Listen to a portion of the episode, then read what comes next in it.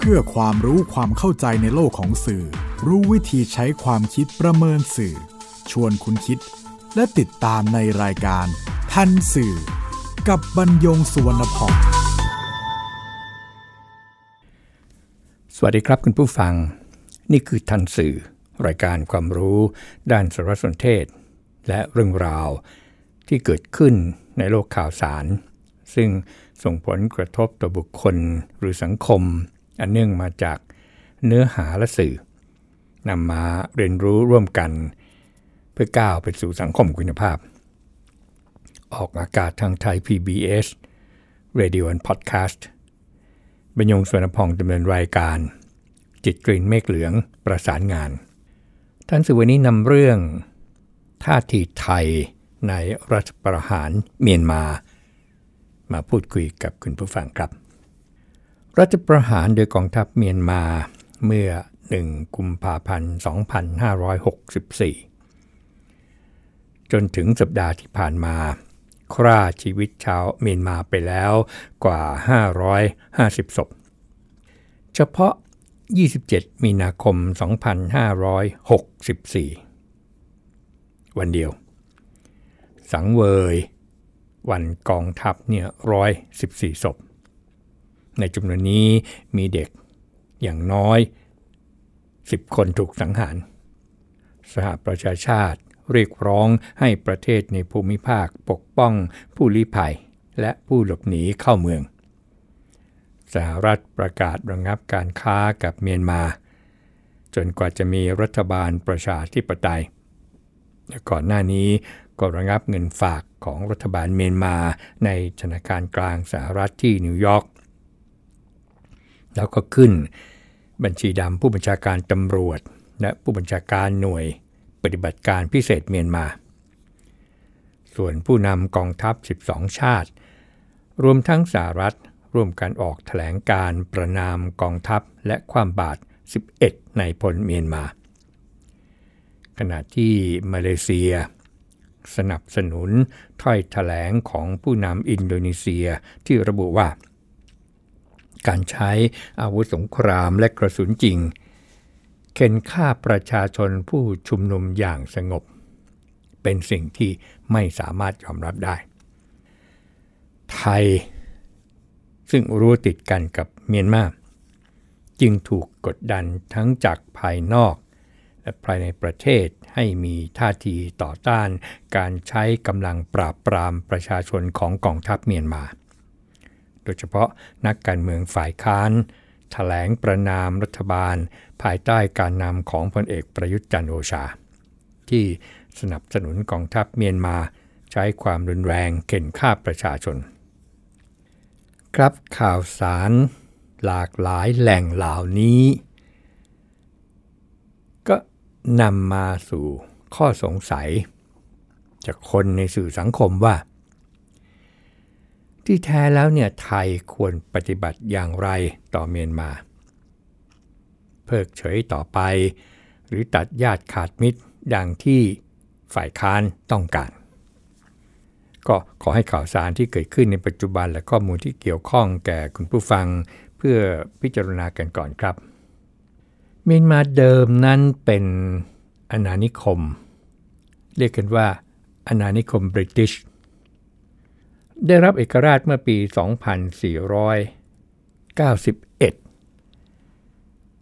ปกครองแบบชาติประชาธิปไตยได้ไม่นาน ก็มีรัฐประหารในปี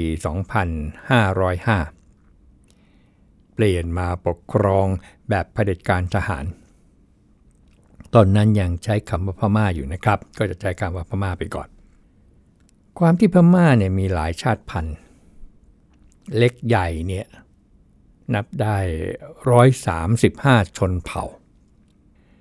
ภายในประเทศจึงมีแต่เรื่องราวรบราค่าฟันระหว่างชาติพันธุ์กันเรื่อยมา ส่วนองซานซูจี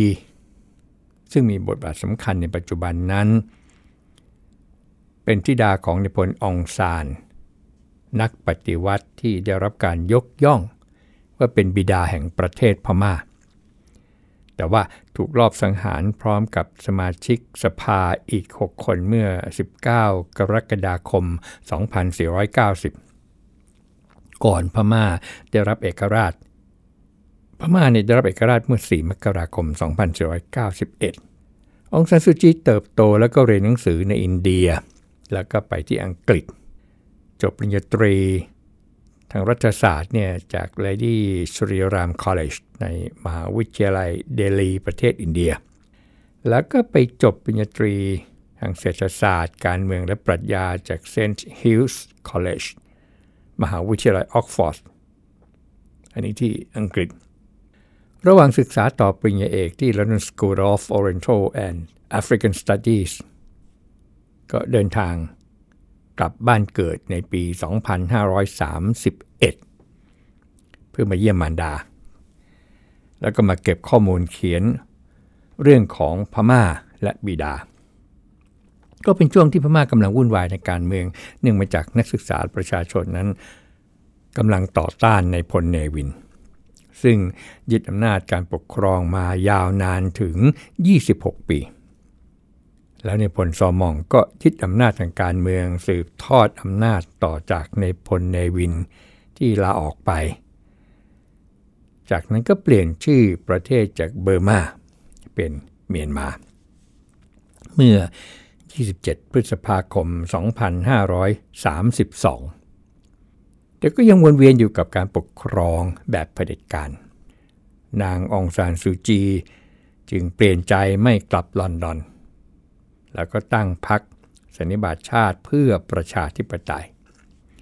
คือ National League for Democracy เรียกกันย่อๆว่า NDL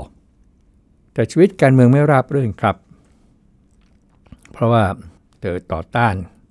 เผด็จการเนี่ยอย่างเปิดเผย แต่สันติวิธี ก็เลยถูกกักขังอยู่ในบ้านพักภายใต้กฎอายการศึกโดยรัฐบาลทหารเนี่ยยาวนานถึง 6 ปี ปี 2533 มีการ จัดเลือกตั้งในพมา่า เป็นเมียนมาแล้ว พรรค LLD ก็มีชัยในการเลือกตั้ง แม้ว่า ขณะนั้นเนี่ยเธอยังถูกกักขังอยู่ก็ตาม แต่ว่าการถ่ายโอนอำนาจนั้นไม่ได้เกิดขึ้น และแม้ได้รับรางวัลโนเบลสาขาสันติภาพในปีต่อมา แต่กว่าเธอจะได้รับอิสรภาพ ก็ปี 2538 ถึงอย่างนั้นครับ ก็ยังถูกกักตัวอีกครั้งในปี 2543 เนี่ยเป็นเวลา 18 เดือน และอีกครั้งในปี 2546 ซึ่งก็ยังไม่จบสิ้นอยู่ดี ยังถูกตัดสินจำคุกในปี 2552 เป็นเวลา 3 ปี แต่ว่าก็จะรับการลดหย่อนให้เป็น กักขังในบ้านเนี่ยเป็นเวลา 18 เดือนเนี่ยชีวิตกับอิสรภาพของนางองซานซูจี การต่อสู้ก็สันติวิธี โดยนางองซานซูจีเองนะครับ ปี 2553 มีเลือกตั้งที่ได้รัฐบาลพลเรือน แต่ผู้นำก็ยังเป็นอดีต ทหาร เป็นอดีตผู้นำทหารสถานการณ์เริ่มคลี่คลายเมื่อมีการปล่อยตัวนางองซานซูจีและนักโทษการเมือง มีการปรับปรุงสิทธิมนุษยชน เพราะว่าถูกกดดันมากจากต่างประเทศ แต่ว่าก็ยังถูกวิจารณ์เรื่องการปฏิบัติต่อชนกลุ่มน้อยรวนจามาปี 2558 ครับ ปีเนี้ย มีการเลือกตั้งทั่วไปที่นานาชาติเห็นว่าอย่างเสรีเป็นครั้งแรกพรรคสันนิบาตชาติเพื่อประชาธิปไตยหรือ NLD ของนางองซานซูจี นั้นมีคะแนนเสียงมากพอในการจัดตั้งรัฐบาล แต่ว่าเธอไม่ได้เป็นผู้นำรัฐบาล เนื่องจากขัด รัฐธรรมนูญที่สามีเนี่ยเป็นชาวต่างชาติ จากนั้น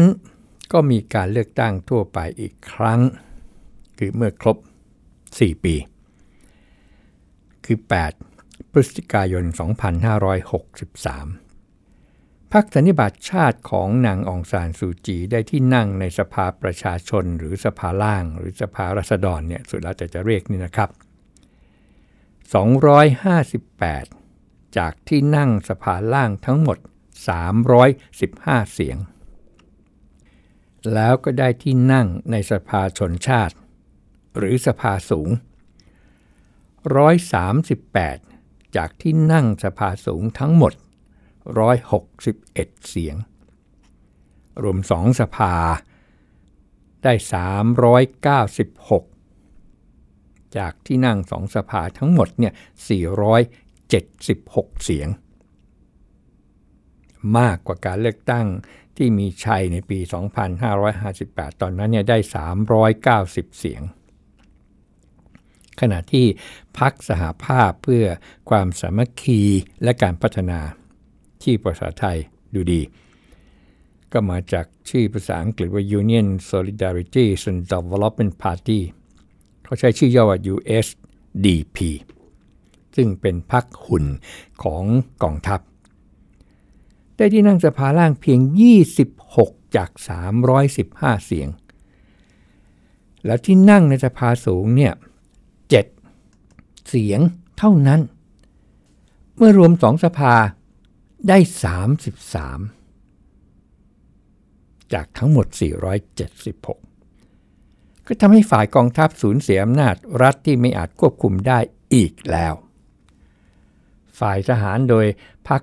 USDP คือพรรคสหภาพเพื่อความสามัคคีและการพัฒนา ก็ต้องหาทางสร้างความชอบธรรมด้วยการโต้แย้งว่าการลงคะแนนเลือกตั้งที่เดือนพฤศจิกาปี 63 เนี่ย ไม่สุจริต แล้วเรียกร้องให้ทบทวนการเลือกตั้ง แต่กรรมการเลือกตั้งปฏิเสธคำขอให้เหตุผลว่า การเลือกตั้งครั้งนี้ไม่มีความวุ่นวาย เป็นไปได้ดี สะท้อนความคิดของประชาชนส่วนใหญ่ แล้วก็รับรองผลอย่างเป็นทางการ นั่นแหละครับ 1 กุมภาพันธ์ 2564กองทัพเมียนมาจึงประกาศสถานการณ์ฉุกเฉินเป็นเวลาหนึ่งปี อ้างว่า พบความผิดปกติในการลงทะเบียนผู้มีสิทธิ์เลือกตั้งเมื่อ 8 พฤศจิกายน 2563 แล้วก็แต่งตั้งพลเอกมินสวย รองประธานาธิบดี ซึ่งเป็นพันธมิตรคนสำคัญของพลเอกอาวุโสตาลช่วย อดีตผู้นำรัฐบาลทหารเมียนมา เป็นประธานาธิบดีชั่วคราว แต่เช่นเคยครับ ก็ควบคุมตัวนางองซานซูจี ที่ปรึกษาแห่งรัฐ นายวินมายิน ประธานาธิบดี และผู้นำคนอื่นๆ ของพรรคสันนิบาตชาติ เพื่อประชาธิปไตย ซึ่งในเวลาต่อมาเนี่ยก็จะมีคนในพรรคที่ถูกจับไป NLD ในที่ถูกจับไปเนี่ยเสียชีวิตในขณะที่ถูกจับกลุ่มคุมขังอย่างน้อย 3 คน 2 กุมภาพันธ์ 2564ข้ามมาหนึ่งวัน คณะมนตรีความมั่นคงแห่งชาติ ของสหประชาชาติก็ประชุมด่วน เพื่อที่จะออกแถลงการร่วมประนามกองทัพเมียนมา แต่ไม่สำเร็จครับ เพราะว่าจีนซึ่งเป็นหนึ่งใน 5 สมาชิกถาวร ใช้สิทธิยับยั้งที่เรียกกันว่าวีโตแม้ว่านางคริสตินชราเนอร์ ซึ่งเป็นผู้แทนพิเศษสหประชาชาติประจำเมียนมา ออกมาประนามการยึดอำนาจอย่างรุนแรง และระบุผลการเลือกตั้ง 8 พฤศจิกายน 2563 ว่า เป็นชัยชนะอย่างทมถล่มทลายของนางองซานซูจี ส่วนกลุ่ม G7 ก็ออกแถลงการแสดงความกังวล แล้วก็เรียกร้องให้เมียนมาเนี่ยกลับสู่ระบอบประชาธิปไตยโดยเร็ว ครับตลอดเดือนมีนาคม 2564 กองทัพและตำรวจเมียนมาใช้วิธีปราบปรามผู้ชุมนุมด้วยความรุนแรง มีผู้เสียชีวิตไปแล้วกว่า 550 คน โดยเฉพาะ 27 มีนาคม 2564 ที่ครบ 76 ปีของทัพเมียนมาวันเดียว มีผู้ชุมนุมถูกสังหาร 114 คน มีเด็กอย่างน้อย 10 คนถูกสังหาร ขณะที่วันดังกล่าวนั้น มี 8 ชาติส่งผู้แทนไปร่วมในพิธีสวนสนาม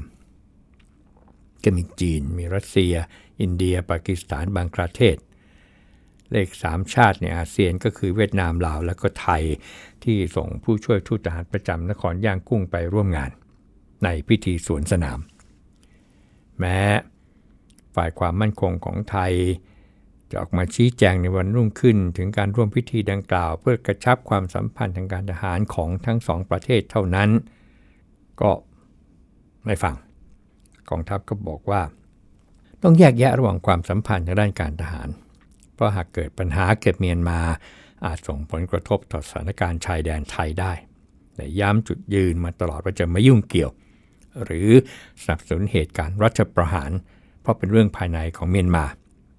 ครับ ก่อนหน้านี้ อธิบดีกรมสารนิเทศ และโฆษกกระทรวงการต่างประเทศคือนายธานีแสงรัฐเอง ก็ออกแถลงการ แสดงท่าทีต่อสถานการณ์ความรุนแรงในการเมืองในเมียนมา โดยย้ำท่าทีตามถแถลงการของบรูไนดารุสซาลามในฐานะประธานอาเซียน ซึ่งเรียกร้องให้ทุกฝ่ายในเมียนมาเนี่ยใช้ความอดทนอดกลั้น และก็ยืดหยุ่นอย่างที่สุด นอกจากไทยแล้วก่อนหน้านี้ก็มีสี่ชาติสมาชิกอาเซียน คือฟิลิปปินส์สิงคโปร์ อินโดนีเซีย และมาเลเซีย ก็ออกมาเรียกร้องให้ปล่อยตัวผู้ที่ถูกควบคุมตัว ครับ ความกดดันในไทย และไทยเนี่ยมีประเด็นอะไร ที่แสดงท่าทีในขณะนี้อยู่อีกสักครู่ครับ คุณกำลังฟังรายการทันสื่อกับบรรยงสุวรรณพอง ครับมีความกดดันภายใน โดยเฉพาะจากพรรคฝ่ายค้าน ก็คือพรรค ก้าวไกลเมื่อ 31 มีนาคม 2564 ประนามรัฐบาลพลเอกประยุทธ์จันโอชา ที่แสดงท่าทียอมรับการรัฐประหาร แล้วก็ไปสนับสนุนความรุนแรงของกองทัพเมียนมาที่เข็นฆ่าประชาชน เป็นการบั่นทอนสถานะของประเทศไทยในประชาคมระหว่างประเทศ ก็ทำให้บทบาทนำในภูมิภาค รวมถึงความน่าเชื่อถือในระดับสากลของไทยถดถอย เหตุที่หัวหน้าพักก้าวไกลหยิบมาประนามนี่นะครับ ก็หนึ่งก็คือว่ามีผู้ช่วยทูตทหารเนี่ยครับไปร่วมพิธีสวนสนามในวันกองทัพเมียนมา แล้วก็มีนักการเมืองเมียนมาเนี่ยมาเยี่ยมเยือนแล้วก็รัฐมนตรีก็ให้การต้อนรับ แล้วก็เรื่องการส่งสินค้าชายแดน ที่สามเรื่องนี้ครับที่หยิบมาประนาม ประเด็นทันสื่อในเรื่องนี้ก็คือข้อสงสัยจากคนในสื่อสังคมว่า เมื่อฟังจากที่ฝ่ายค้านว่า แล้วก็จากข่าวทั้งหลายจากกรณีเสียชีวิตเยอะแยะกันนี่นะครับทำไมไทยเนี่ยไม่แซงชั่นเหมือนสหรัฐ หรือประนามเมียนมาตามที่นักการเมืองต้องการ อย่างนี้ครับ มีประเด็นอ่อนไหวระหว่างไทยกับเมียนมาเนี่ยสองเรื่องใหญ่ เรื่องแรกก็เป็นหลักการพื้นฐานของความร่วมมืออาเซียน คือชาติสมาชิกทั้ง 10 ประเทศเนี่ยได้ลงนามยอมรับในความสัมพันธ์ระหว่างกัน ถือว่าได้ให้สัตยาบันไว้ในกฎบัตรอาเซียน แล้วก็มีบทบังคับใช้เนี่ยเมื่อกลางเดือนธันวาคมปี 2551 กับสนธิสัญญาไมตรีและความร่วมมือในภูมิภาคอาเซีย เอเชียตะวันออกเฉียงใต้ ก็มีหนึ่งเคารพซึ่งกันและกันเอกราช อธิปไตย ความเท่าเทียมบรณาการแห่งดินแดนและเอกลักษณ์ประจำชาติของทุกชาติ 2. สิทธิของทุกรัฐในการดำรงอยู่ในปราศจากการแทรกแซงการค้นล้มอธิปไตยหรือการบีบบังคับจากภายนอก 3. หลักการไม่แทรกแซงกิจการภายในซึ่งกันและกัน 4. ระงับความแตกต่างหรือข้อพิพาทโดยสันติวิธี 5. การไม่ใช้ การขู่บังคับหรือการใช้กำลัง แล้วก็ 6. ความร่วมมืออย่างมีประสิทธิภาพระหว่างประเทศสมาชิก การยึดมั่นในหลักชั้นธรรมิติ และไม่แทรกแซงกิจการภายในซึ่งกันและกันหรือวิถีอาเซียนเนี่ย จึงเป็นปัจจัยที่ทำให้ประเทศสมาชิกอาเซียน ซึ่งมีความแตกต่างกันในระบบการเมือง ในวัฒนธรรม ในทางเศรษฐกิจ สะดวกใจที่จะเข้าร่วมเป็นสมาชิก แล้วก็ดำเนินความร่วมมือในกรอบอาเซียน แม้ว่าอีกด้านหนึ่งของฉันธามติและการไม่แทรกแซงกิจการภายในซึ่งกันและกัน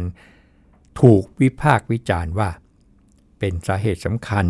ที่ทำให้กระบวนการรวมตัวกันของอาเซียนเนี่ยมันเป็นไปอย่างล่าช้ารวมทั้งทำให้อาเซียนขาดความน่าเชื่อถือ เนื่องจากถูกมองว่า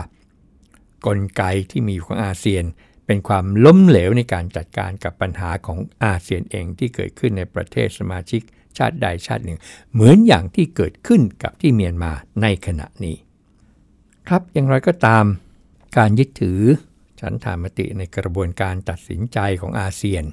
ก็เริ่มยืดหยุ่นมากขึ้นหลังกฎบัตรอาเซียน มีผลบังคับใช้เมื่อ 15 ธันวาคม 2551 เนื่องจากเปิดช่องให้ผู้นำประเทศสมาชิกอาเซียนเนี่ยพิจารณาหาข้อยุติในเรื่องที่ประเทศสมาชิกเนี่ยไม่มีฉันถามติได้ และนี่คือเหตุผลใหญ่ข้อแรกครับ ที่ทำให้ชาติสมาชิกอาเซียนไม่อาจแสดงท่าทีที่แข็งกร้าวต่อเมียนมา แต่ก็มีความพยายามหลังการพบปะระหว่างมูจินยาสินมนตรีมาเลเซีย กับสมเด็จพระราชาธิบดีสุลต่านฮัสซานโบเกียแห่งบรูไนในฐานะประธานอาเซียนเมื่อ 5 เมษายน 2564 ในการจัดประชุมผู้นำชาติสมาชิกอาเซียน พื่อหารือพัฒนาที่กำลังดำเนินอยู่ในเมียนมา นั่นเรื่องใหญ่เรื่องแรกนะครับ เรื่องใหญ่เรื่องที่สองนี่เป็นเรื่องเฉพาะไทยกับเมียนมา นั่นคือเขตแดนไทยกับเขตแดนเมียนมาเนี่ยจากเชียงราย เชียงใหม่ แม่ฮ่องสอน ตาก กาญจนบุรี ราชบุรี เพชรบุรี ประจวบคีรีขันธ์ ชุมพร และก็ระนอง 10 จังหวัดเนี่ยนะครับมีความยาวรวมกันของรั้ว จริงๆก็ไม่ได้มีรั้วทั้งหมดหรอกครับ 2,401 กิโลเมตร ถ้าทะเลาะเบาแว้งกันเมื่อใด ชาติที่จะได้รับผลกระทบโดยตรงในด้านความมั่นคงและประโยชน์ชาติก็คือไทย เพราะใช้รั้วเดียวกัน 2,401 กิโลเมตร ย้ายบ้านไปไหนไม่ได้ครับ นอกจากลาวแล้วเนี่ยนะครับ ชาติอื่นในอาเซียนเนี่ยห่างไกล มี ทะเลกั้นก็มี แล้วชาตินอกอาเซียนเองเขาจะแซงชั่นอะไรอย่างไรเขาก็ไม่ได้เดือดร้อนแหละครับ และความมั่นคงที่ว่านี่นะครับ มันไม่เพียงการป้องกันประเทศเท่านั้นยังมีความมั่นคงในมิติเศรษฐกิจที่ไทยได้ประโยชน์ทางการค้าชายแดนกับเมียนมามูลค่านี่250,000 ล้านบาทต่อปีครับก๊าซธรรมชาติน้ำมันดิบสินแร่ไม้เนี่ยเรานำเข้า แล้วก็ผลิตเป็นสินค้าสำเร็จรูปเนี่ย ส่งออกไปเมียนมาได้มูลค่าเพิ่ม ครับเราก็ยังมีการลงทุน อาทิเครือเจริญพกพันธ์ในเมียนมาเกิดซีเมนไทยหรือ SCG กลุ่มปตทโดยเฉพาะปตทสอพอกลุ่มไทยเบฟเรชกลุ่มค้าปลีกและเครื่องดื่ม โดยเฉพาะกลุ่มโอสถสภา ซึ่งมีสัดส่วนรายได้จากตลาดเมียนมาเนี่ยประมาณร้อยละสิบยังมีเรื่องสถาบันการเงินการธนาคาร ยังมีธุรกิจโรงพยาบาล ดยเฉพาะรงพยาบาลบำรุงราชที่มีสัดส่วนรายได้จากเมียนมาเนี่ยถึงร้อยละแปดแล้วก็มีกลุ่มธุรกิจก่อสร้างและนิคมอุตสาหกรรม ท่าทีที่แข็งกร้าวอย่างแซงชั่นตามข้อเสนอแนะของนักการเมืองฝ่ายค้านจึงเป็นเรื่องอ่อนไหวสำหรับไทยในบทบาทเชิงรุกต่อเมียนมาเดลำพังครับ มันเสี่ยงต่อการเป็นคู่ขัดแย้งเสียเองสถานการณ์ในเมียนมายามนี้ จึงเป็นบทบาทที่ไทยเนี่ยสามารถกระทำร่วมกับทุกชาติสมาชิกอาเซียน โดยอาศัยประโยชน์จากความสัมพันธ์อันดี ทั้งนี้ก็เพื่อหยุดยั้งการเข็นฆ่าประชาชน ผู้เรียกร้องประชาธิปไตย และการละเมิดสิทธิมนุษยชนอย่างรุนแรง ครับ พบกันใหม่ในทันสื่อไทย PBS Radio and Podcast บรรยงสุนพอง สวัสดีครับ ติดตามรายการทันสื่อได้ทางไทย PBS Podcast เว็บไซต์ thaipbspodcast.com แอปพลิเคชัน Thai PBS Podcast และ YouTube Channel Thai PBS Podcast